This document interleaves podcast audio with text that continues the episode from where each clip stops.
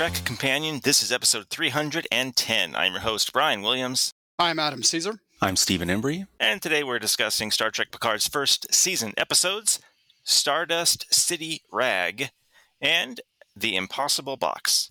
Here we go.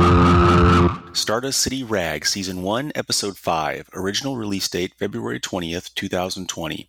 Directed by Jonathan Frakes, written by Kirsten Beyer. Guest cast include Dominic Burgess as Voop, Necar Zadegan as Bjayzl, John Ales as Bruce Maddox, Mason Gooding as Gabriel Hwang, Landry Allbright as Chop Doc, Kay Bess as La Sirena Computer, Ayushi Chhabra as Pell, Casey Childs as piano player, Casey King as Icheb, and Sam Mora as bartender. Years ago, Seven of Nine was forced to euthanize Icheb after his Borg implants were ripped out by a black market dealer, Bjayzl. Now Seven travels with Picard to Free Cloud, where Raffi learns that Bjayzl has Maddox captive and intends to sell him to the Romulans. To free Maddox, Picard's crew stage a prisoner exchange with Seven as the bait. Welcome, Captain Rios. I see your power conversion efficiency is only 91%. Remember, nobody knows the way around the Kaplan F-17 speed freighter like the Red Bull wheel. Careful, Cuppa. Join the party at the Freecloud Grand Hotel. Afternoon high tea. Yeah, come make it go away! The Freecloud Institute of Entertainment Robotics is now hiring. You have to punch him. What? Hit as hard as you can. I don't hit me! Oh no, he's right, Doc. You need to knock his head clear off. Kinetic feedback architect. Submit your resume. Oh. Agnes for the knockout. Hey, lady, you looking to get snake bit? Slither into Feely's Venom Garden and pick your poison. I didn't get one. All right, Steve, kick us off and tell us why this episode is so important to the overall story of um, Picard season one. Hmm. I did not anticipate that question. No. Um, all right. Well, first off, I will say that you know you recall after I watched this, I texted you, Brian, talking about the opening, just the uh, how Brutal. yeah.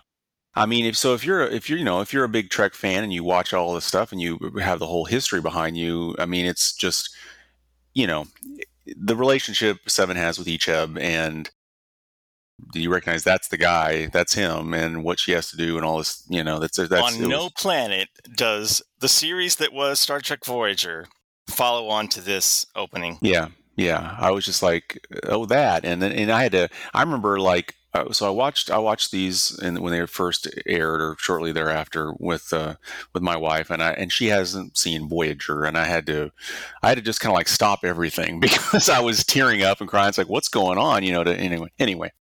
But you know, it's just that one portion. The rest of it's really bonkers kind of this episode in a way um, because I think a lot of it's the execution. It's um, the notion is interesting. You know, this whole okay, we've got to pull off this pull off this ruse and so on. And we've seen this kind of thing a million times in movies and TV and so on and so forth. But when they try to do the um, you know, let's let's let's do real time, then let's flash forward, then let's flash back and flash forward. They kind of it's it's it's pulled off in a way that I, I practically get confused as to what's what's going on, kind of, and then it, it's a little it gets a little silly or something, a little too silly. I don't I don't know what it is, but I don't know. I guess they're tonally consistent because I thought like the whole stuff with Maddox and Jurati was goofy too, and like the whole cookie kiss. I wrote cookie kiss in my notes because it just was I don't know something was gross. It was just over the top with that.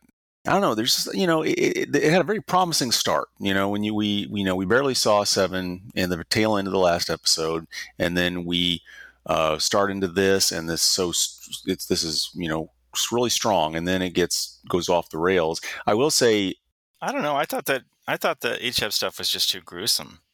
yeah, yeah, I, I agree That's what I with gruesome. said it doesn't it doesn't follow on from Voyager. Right, know? right, If you're right. going to do that, that, I don't know. I just felt like they just went too far. No, I hear you. I hear you. I. I mean, I, I, I felt a lot because of you know I appreciate the relationship they had in Voyager, but I, I do agree it was a little you know that that was gruesome. But I and also will praise Jeri Ryan, and we've spoken about her acting, but She's so great. the, even yeah in that in that brief little opening that you know, it, it can't be whatever it is that she's on screen, a minute, two, whatever it is. It's like she's co- she's convincingly playing. Oh, this is the person before she had to euthanize Icheb and got gritty, and then we immediately go in and we see that's a different.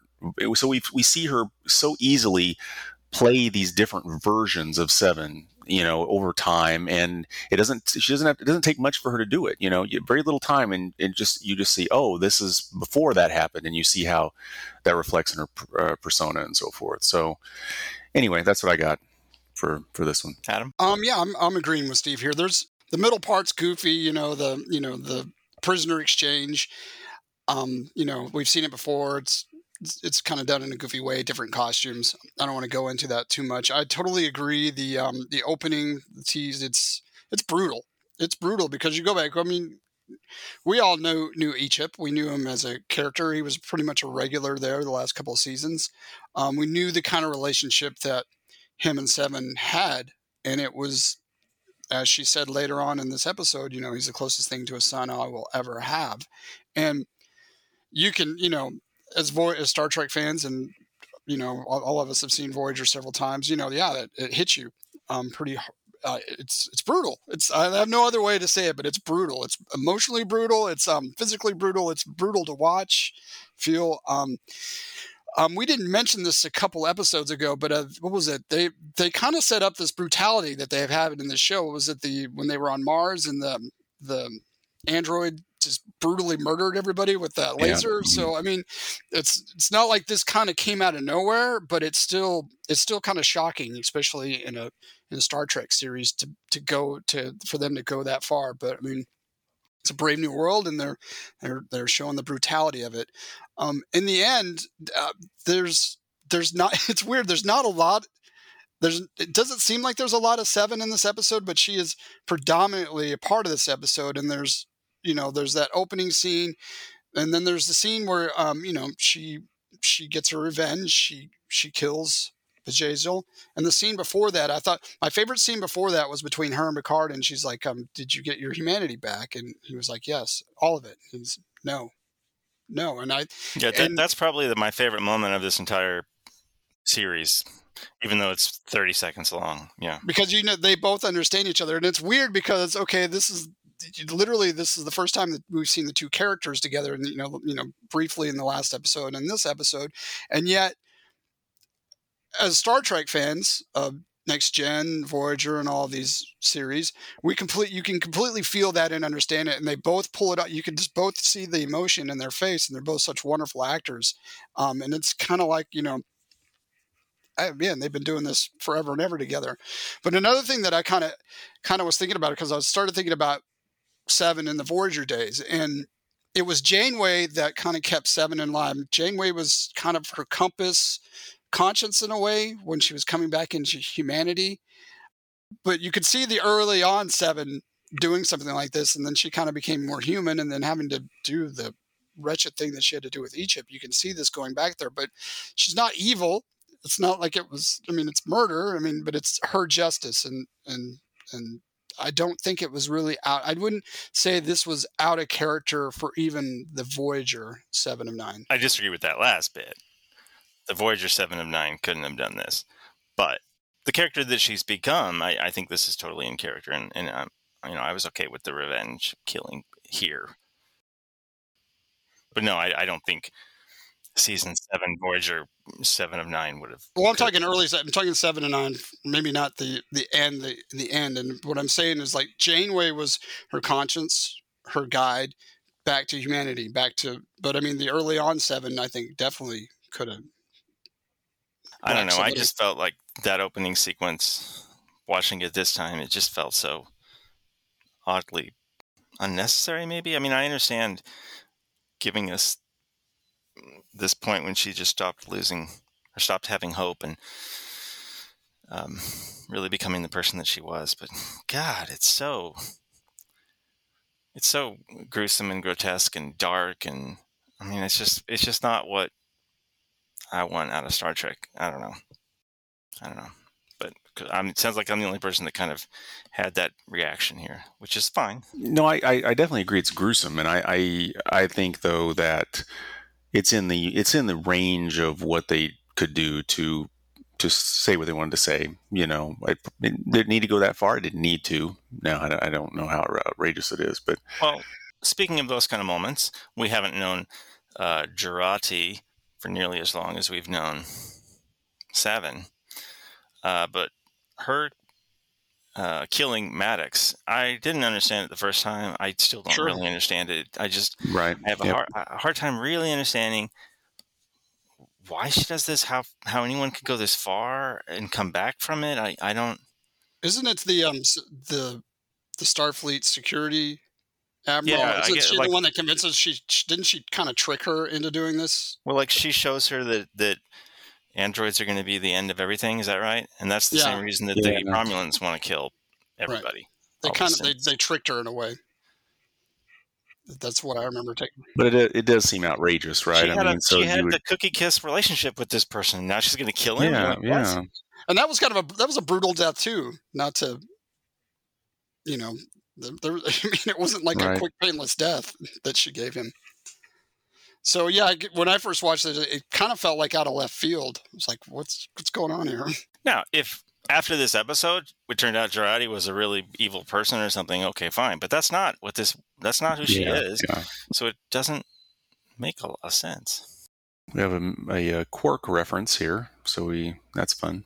Was no, it was the next episode. They had the flip. What's his name? The little kid's character. Flip, flip it, Flybert, Flybert, Flubert, whatever his name was on her lunchbox. Oh, thing. right, right, right. Um, I'm trying to remember what that I is, but yeah, yeah, yeah. Yeah, I definitely recognize this picture. Little stuff like that. Yeah, this they have all those ads on the bridge, which I don't know. Fine. Just kind of bringing a little modernist into it, you know. That's because he's kind of on a commercial ship. You wouldn't see this on a Starfleet ship or you know military ship. So it kind of brings some kind of I don't know modernness to it. I guess is the best word I, way I can describe it. Uh, Raffi tries to meet with her son, and turns out he's an a hole. Right. I don't know. Not much else to say there. I know it's one of those things where I just don't know the character enough to to care that much. One of those kind of things. Yeah, you're asking a lot. It's funny, you know, they had the same actor play Hugh, and if they had changed, I may not have noticed. He did sound the same, but I, I may not have noticed. But I could tell this wasn't the same guy playing Maddox. Yeah, yeah. Right. Yeah. You know, I mean, it seems like they tried to cast someone that kind of looked like maybe he could have looked like, but I'm like, well, that's not that actor. I'm sure. I don't know the reason. And the same thing, uh, the actor that played Icheb. I mean, the, the the main one that we think of. I know there were a couple of guys on Voyager that played Icheb, but the main person we all think of when we think of Icheb, that's not who plays him in this Right. 10 seconds at the beginning of this mm-hmm. episode. I did read that they didn't offer it to him. So, I mean, why wouldn't you? I, I, I mean, especially when he didn't really have to do much acting. I don't know. But I'd be curious to know what the reason there was. As far as the Bruce Maddox, I don't even know if that guy's still alive or what the reason there was. But it, I just, it was funny to me that I'm like, oh, that's definitely not the same guy. Yeah, yeah. Yeah, I don't understand that. Yeah. But, you know, it's been a long time. Because we only actually saw him in one episode, right? Season two, right, Maddox? Yeah. Measure Yeah. of a Man, was that? Mhm. Right. He was the first really good ep- episode of Next Gen. That one. Oh, one one zero zero one zero zero one. Oh yes, that one Next was, that was differ. quite good too. Okay, Yep, all right, all right. yep, yep, yep. And uh, Justice, of course. Naturally. yes, Girardi is exceptionally nervous about beaming everybody up, and that doesn't that whole little C story doesn't make a lot of sense unless maybe it's related to her going to see Maddox for the first time in a while, but that isn't made real clear. Yeah, the whole subterfuge and I, I I like the jokes about Elnor not really understanding the concept of Yeah, Not being- yeah, that's fun. absolute candor. Mm. That's cool. That's funny, and that's that's entertaining. But actually, their get-ups and all that stuff, they just look so they just look silly. It just, I mean, it looks like you would your response would be, well, obviously they're faking it. Even Picard, like I've heard Patrick Stewart do a much better French accent. Let's, it almost sounds like he's trying to do a bad one, right? Mm-hmm, mm-hmm. I I don't so. understand that. I don't get that. Um, if there's a joke in there, it doesn't make sense. And that friggin' eye patch is kind of dumb. but fine, fine, fine. Uh, what what keeps this holds this episode up is yes, Jeri Ryan is really great, and I think feel like I could watch her do just about anything. I remember the first time I saw it, I loved the moment when she just immediately beams beams back down. and doesn't doesn't Picard actually activate the beam? Yeah, and he gives her two phaser rifles. Yeah, so like he knows. I think she grabs him, but I mean he knows what she's doing, and so I I like that. I like that little bit. I do remember the first time seeing this episode being concerned that that was it for her. Um, but as we know now, of course, that wasn't it for her. I think that's one of the best choices they made in this whole series. I mean, without bringing her on to bringing her into this show, I, I, you know, it'd have been great to see Patrick Stewart do Picard and so on, but you know, it really enhances the whole thing. Her, her, her journey. Like you know, like Adam mentioned that one scene earlier between her and Picard talking about yeah, yeah. whether they got their humanity back after being unassimilated you know, in a way, those are the only two people in the galaxy that that share that sort of. I mean, we see these like XBs, but none of them. I don't know what magical thing Crusher and the holographic Doctor on Voyager did to sort of bring everybody back. You know, to bring um, Picard and Annika back from their pure assimilation in a way that many years later, it seems like the Romulans don't have that technology because everybody looks pretty deformed after they're brought back or whatever, and they certainly don't seem like them old, their old selves. Everybody's a little bit messed up mentally or whatever. Well, even Hugh looks good. He's got his full head of hair. Hugh? Yeah. Yeah, but his face is all screwy. Mm-hmm. But compared to the others, I mean, he's pretty good. I guess. So I don't know what alchemy they were doing that's so different from whatever they're doing here. But these are the only two, like, sort of normal, you know, people that share this and they share that moment. And like I guess I wasn't exaggerating. I, that those thirty seconds are probably my favorite moment of the entire first two seasons of this show. Sure. It's pretty great. I mean, it, it, was a really good choice, by the way. I mean, it makes total sense for her and Picard. I mean, you know, they would have brought somebody from DS9 or or somebody else from Voyager, it wouldn't have the same kind of impact. We wouldn't have had that scene that you were just talking about, Brian. So Jeri Ryan, seven to nine, it was it was a perfect perfect if you're going to bring, um, you know, a, a, character from another series, she was the perfect one to choose. Do, have we heard the term Fenris Ranger before? Is that new here? I think it's new here. Okay. Maddox gives us a nice big exposition dump, and we kind of have an understanding finally why, so how Soji and Dahj and Dahj ended up where they were. So that's good. Although actually, Soji and Dahj are not in this episode. I mean, Soji isn't in this episode, obviously. Dahj isn't. Uh, all right. So, um, what is this episode about? Well, there, there's a lot. there's several aspects to this episode. I don't think there's kind of like one stringed out theme that they're they're going for here. Obviously, thing that I could say is like becoming whole. I mean, you know, Seven, she went through that traumatic experience, having to, you know, you know take Icheb's life to you know mercy killing and you know and the culmination of the end where she she gets her brand of justice um, for Picard, you know, and that kind of it kind of goes in line with Picard becoming whole. You know, he's he's having to come to terms with the fact that he's going to have to go back to the Borg cube. He's being faced with that, and you know, in the scene that we were referring to, it's like you know, did you get all your humanity back? No, no um, but they're working on it every day. So that's those are the things that i, I kind of took out of it you know you the, the other characters um, uh, you know are trying to find her son um, that didn't work out that's trying to become whole again. So i think those are kind of some of the themes that were taken out of it but it's not entirely clear throughout the episode yeah, I mean, they could have, you know, rolled more with, um, you know, Seven's revenge and uh, basically the the justification of justifications for murder in some sense, you know, right? But I think it's because you have the the whole bit with Jurati too. But I don't know that there's one consistent thread here that ties all all the pieces of this episode together. All right, let's do six degrees for Stardust City Rag. Our questions today are just trivia. Uh, Steve, you went first. Uh, returns. His first appearance was in the Voyager episode Collective. Was that seasons two, four, or six? Uh, six. Yes, sir. Season six. I, I always think it's earlier than season six, but considering how much a part of the show he became, it's crazy that he wasn't there until the second to last year. Right, right. Yeah. I guess it was obviously not two because there would have been no seven then. That was a bad option. All right. Steve has one moving on. The Impossible Box, Season 1, Episode 6. Original release date February 27th, 2020. Directed by Maja Vrvilo. Written by Nick Zayas. Guest cast include Jonathan Del Arco as Hugh, Peyton List as Narissa, Barbara Eve Harris as Emily Bosch, Sumalee Montano as Mom AI, Marty Matulis as XB Worker, Ella McKenzie as Young Soji, Rico McClinton as Older XB, and Charlie Newhart as Romulan Guard. Narek realizes that Soji has the same nightmare each night, and he plans to use this to find where she was created. To board the artifact without causing a diplomatic incident with the Romulans, Picard asks Raffi to procure official clearance from the Federation. Raffi, drunk following her son's rejection, convinces an old Starfleet friend to provide the clearance.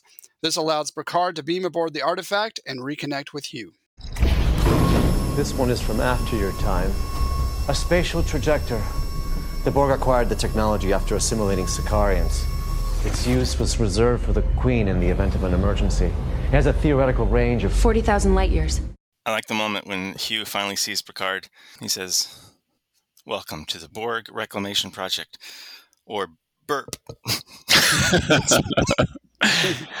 Adam, kick us off on the Impossible Box. So yeah, this episode kind of kicks off with um, most of the characters dealing with the last episode. Obviously, um, you know, Raffi being rejected by her son, she's kind of um, you know relapsed into her alcoholism.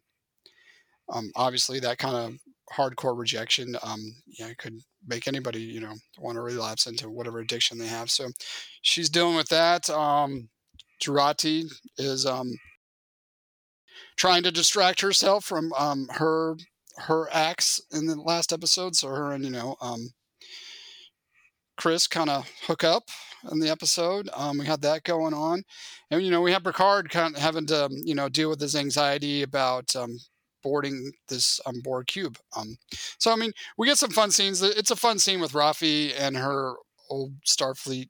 I mean I don't know if it's fun, but it's it's funny for her, but at the same time, it's kind of sad because you know that she's in this great amount of pain and she's messed up. I was trying to think, you know, how many times we've seen, you know, um, you know, a regular, you know, you know, be that inebriated.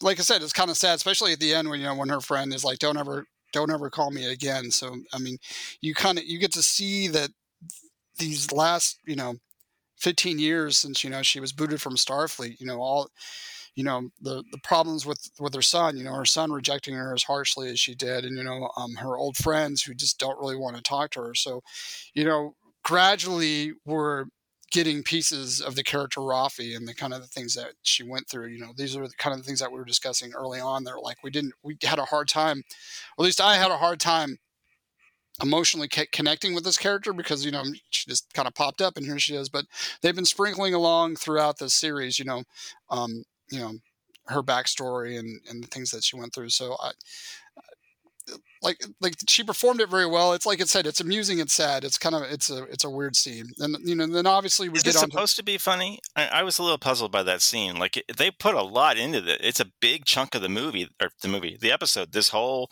storyline about how are we going to get on the cube? Picard has a plan. He explains all the politics and what they're going to do, and then she's brought out of her room and she goes through this long, long scene. And the end of the scene when she's successful and her long friend says, "Don't ever call me again," which you're right. That seems that they literally play the Star Trek theme music right there, like it all. He Picard claps for her. Like it was a weird. It, just, I don't know. It just doesn't. It's just it's diff, disparate from everything else. I don't get it. It was weird. Yeah, it's a, it's got a weird. Like I said, it's it's it's it's a good scene. It's a fun scene, and it's, it's sad. It's all. It's a weird. I think maybe in some other episode or some other show, maybe it's a good scene. But here, it, it's just it's just a weird like it just seems like a ten minutes out of the episode that why The only thing that I can think of to answer that question, all of it could have been gone, and it could have just been the ship shows up, they hail, and Picard says, "Hugh, I need to talk to you." There, I saved you ten minutes. I think they needed to find a way to show how messed up Raffi was from this.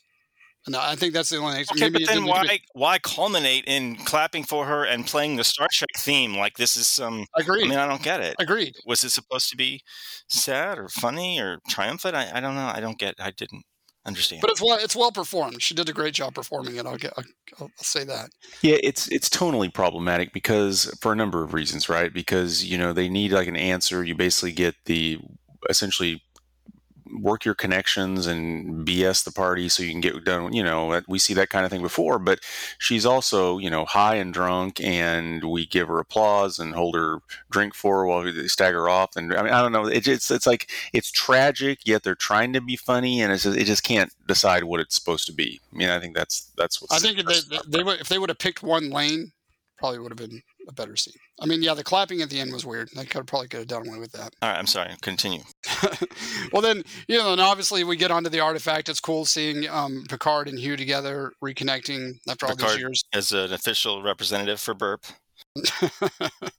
um, so we get that, and it's it's it's interesting to see Hugh trying to comfort Picard. You know, kind of it's like have a hold his hand. You know, while they're going through the first part of the the Borg, the artifact or Borg cube.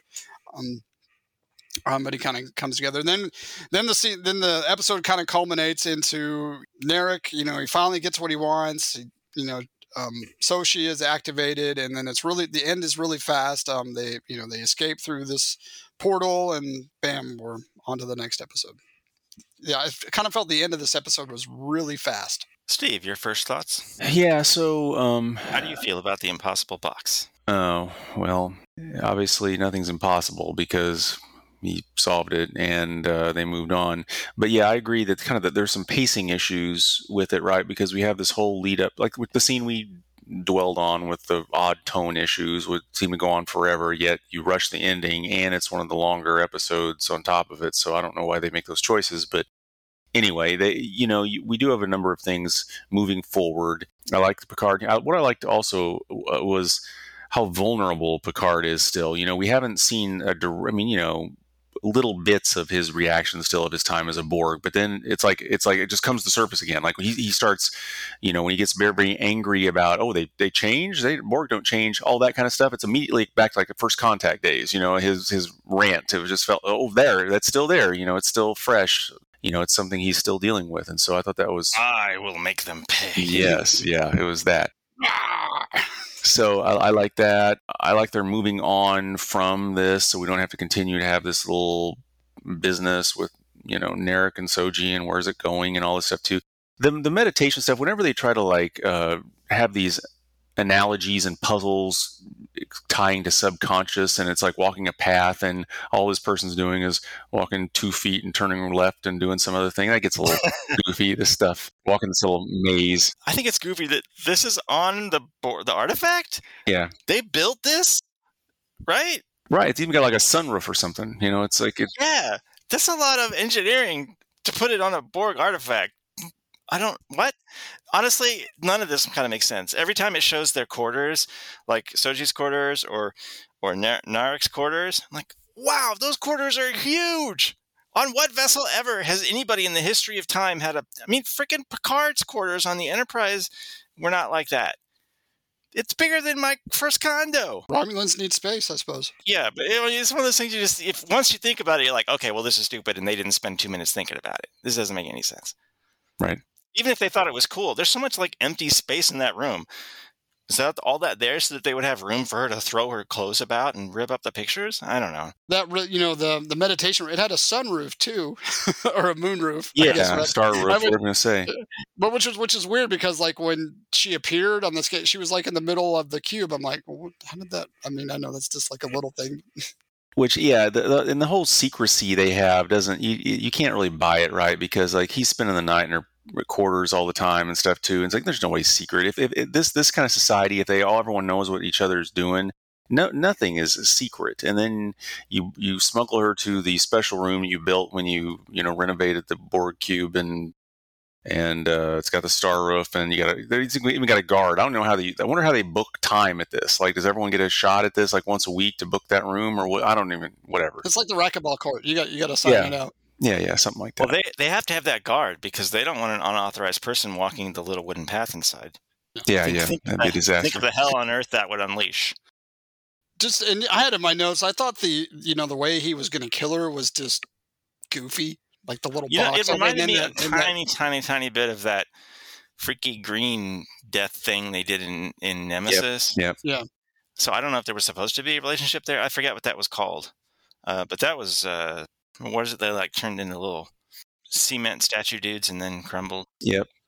And, and it feels a little bit like it, like you know, in an old Bond film, tying up, the villain tying up somebody, and then you know, re- doing something to threaten them for five minutes before it happens. Because, like, really, if you didn't want her to activate and you really wanted to kill her, wouldn't you just do the fastest thing possible before she could activate? I mean, it doesn't make any sense. Yeah, yeah. I mean, you, you just pull a seven and nine, just shoot her. Yep. Vaporizer. Talking about that kind of stuff. Talking about why is this meditation room in the middle of the Borg artifact? Why did they build this here? Why are the quarters so incredibly huge? These are the things that I, I only think about when I'm kind of bored with the episode. And I, I wonder if it's because there's not, this episode has a much lower Jeri Ryan quotient than the previous episode. hmm hmm Maybe, I don't know.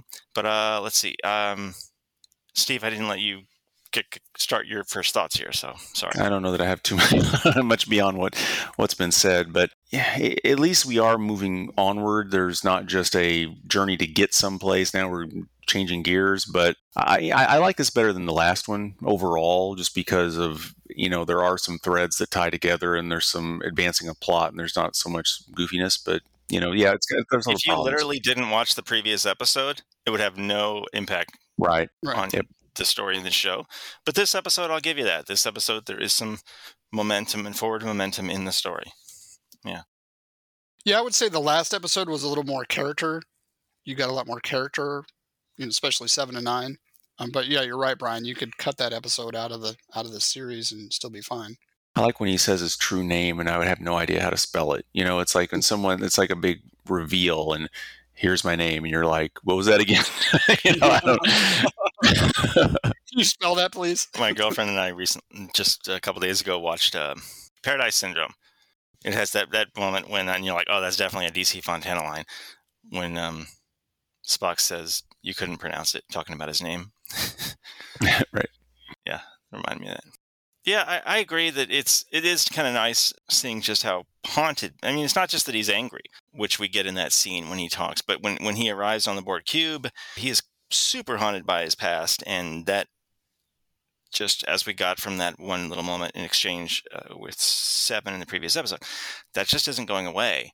hmm No matter how long he lives, that is always a part of him in a way that almost nothing else is. And I do like that they took a moment to show us that, acknowledge that.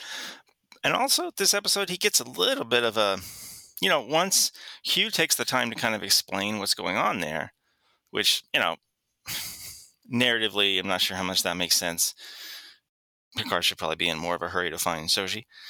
but, you know, once Hugh takes the time to do that, it does seem to give Picard a little bit of a, like it eases his pain a little. Yeah, it's it's a small solace to his trauma in some respect. hmm Yeah, he has that line. You know, it shows that they're the these people are victims, not monsters. Not monsters, yeah. Side note, one of these episodes, I forget. Oh, I think it was this one. There is a line, I think some maybe something that Jurati says that makes it clear. Oh, there, there are still Borg out there. We were kind of Oh, asking right, if that was right. the case last time. No, there are still Borg, but maybe they've been chased across the galaxy or something, and they're not as imminent a threat as they once were. But they're still out there. They haven't been eliminated. All right, so Picard meets with the leader of Burp, kind of the head burpee, I think. Top burp, some people call him. the loudest burp. How far can I go with this? The smelliest, loudest burp of them all. That's they call it. then it's made super very clear where the synth homeworld is because in all of the galaxy there's only one planet that has two red moons and an electrical storm. So once they get that information, Yeah, that's convenient. yeah, yeah, that's, they're good to go. He should have like said, "Can you clarify about how far apart those two look red look like from each other, or how red or something?" You know. Oh, yeah, red. I do like how they they don't waste any time she's once she's sort of activated, she sees Picard. He has a line or two, and she trusts him. And we we learned from Dahj that there was something about him that was like programmed into her. Yeah, yeah. You know, it would have been nice if there would have been a, like a line or something from Maddox in the one scene he had with Picard. I don't know, Right. but I mean, obviously he did that, right? Or or do we find out later that it was Sung? Yeah. So there's a moment here where, you know, spoiler for the season. We said those were okay, right? But if you haven't finished the season, skip ahead a minute. But um, there's a moment when, in the previous episode, Maddox says, "I did it like me and Sung," and you think he's talking about like Sung that made Data, but we find out in, uh, you know, a couple weeks later, episode wise, uh, a couple episodes later, we find out that he was talking about a different, yet another Sung. hmm But at any rate, she must have been programmed with this dream so she could find her way home. It's a big leap, and um, lucky for them, they all turned out to be right. Anyway, uh, she sees Picard. She's been programmed to trust him, and away we go. And I, I kind of like that little moment there between her and Picard, and he just has two or three lines, and that's it. And then we escape. Patrick said, you know, the please come with, please trust me, please. Yeah, it's very convincing. She has all these pictures of her and her sister in a way that her sister didn't have. So I guess she was programmed with the memory of her sister, but Dahj wasn't? Because Dahj didn't know anything about having a sister, right? Do we know that for sure? I don't Did- I recall thought if that that- was established either way at this point. I don't remember. Oh, okay. Maybe I'm remembering that wrong then. Okay. I mean, you know, we were at her apartment, but they, you know, it's not like they went through her stuff and found pictures. Would have been nice if they had that. I would assume they knew each other existed. I think that was. I think they know who each other were. All right. Maybe we'll maybe we'll find out. Maybe that's some. Maybe that's like a throwaway line in the next episode, because he does he does say. I mean, Picard does say he knew her sister in this episode, and he said he wasn't able to save her. Yeah, well, no, Soji knows about Oh yeah, that's what I'm Dahj because she has the photos, but Sure. uh, I like the little moment there where Elnor, where Elnor shows up and saves him. Mhm. That's always nice. And we get that fun line, choose to live over black. That's fun. Uh, what is the episode about? I had a hard time trying to figure out what this episode was about. I mean, there's a lot that moves the plot forward in this episode, but I don't not necessarily sure if there, you know, there's a, you know, something that they're trying to say in this episode. Um, I'll hand it off to you, Steve. Let's see, I mean, I can make something up. Yeah, I mean it's it's kind of a stretch because it, it is all over the place and a lot going on. I think one thing this has is the the the commonality in the various subplots of the people dealing with past trauma. You know, there's a whole lot of different methods by which people are are dealing with anxieties and trauma here. Uh, whether it's you know Picard and Raffi and uh, Soji and all, you know it, it, that all and they all kind of ends up bringing them all together, you know, in, in a way to move on to the next step of this. But um, as we said early on, Brian said early on in this, uh, you know, a week or two ago, a couple a podcasts ago, where there's so many broken people here. You know, it's like I think by default everyone's dealing with trauma, but uh, they, they do they are dealing with that here. Is how how they're dealing with their past and their trauma. Especially as Hugh of uh, Hugh as the leader of Burp. Yep. You know, then, then some people, you know, they just like to have sex to deal with their um, murderous guilt. She's feeling lonely. I do like the those two together. I don't know. They're a fun pairing. Uh, Rio said. It's kind of like opposites attract in a weird way. Mm-hmm. Well, I like I like Rios in general, the character for sure. In in this season, yeah. All right. Let's do six degrees for the impossible box. Adam, name the last episode in which Picard was on a Borg cube. Um, I want the full full title. is it best of both worlds? Oh no, the last te- television episode or the last time he was with the Borg? The last time he was on a Borg cube. Best of both worlds, I want the full title. the full title, both shows. Best of both pearl, best of both worlds, part one and two. Okay. I was looking for part two. That was the last time, but I'll give it to you. I'll give it to you. All right, you guys tie it for the day. Steve knew what I was getting at. He was waiting for it. I think so. Yeah. It's like I want that point. I want two. I'm gonna blank him. That question was hidden deep inside an impossible box. All right. Uh, let's see. Uh, we did get some sad news this week. Kirstie Alley died. I was I was surprised. I, did, I didn't know she was sick. Yeah, I didn't. And you know, she wasn't that old. She was in her early 70s, so that's not that's that's She was very memorable in Wrath of Khan. I think we all agreed that it didn't hurt the series not having her move on in the, the other two, ep- two other two movies, but she was a very memorable performance in the Wrath of Khan, and obviously all the other work that she did from there on. I think she's just as important a part of, you know, for a movie to be great, it can't have a weak link. Everything in it's got to be great. And she was great. She was one of many great things in that movie, but she was great. Okay. So thank you for spending an hour with us. We're going to be back in two weeks. Not entirely sure what that is going to be, but we'll figure that out. We're going to be back in two weeks. You can send us an email, trekcompanion at gmail.com. You can follow us on Twitter at Trek Companion. Until next time, take it easy. Bye, guys. See ya.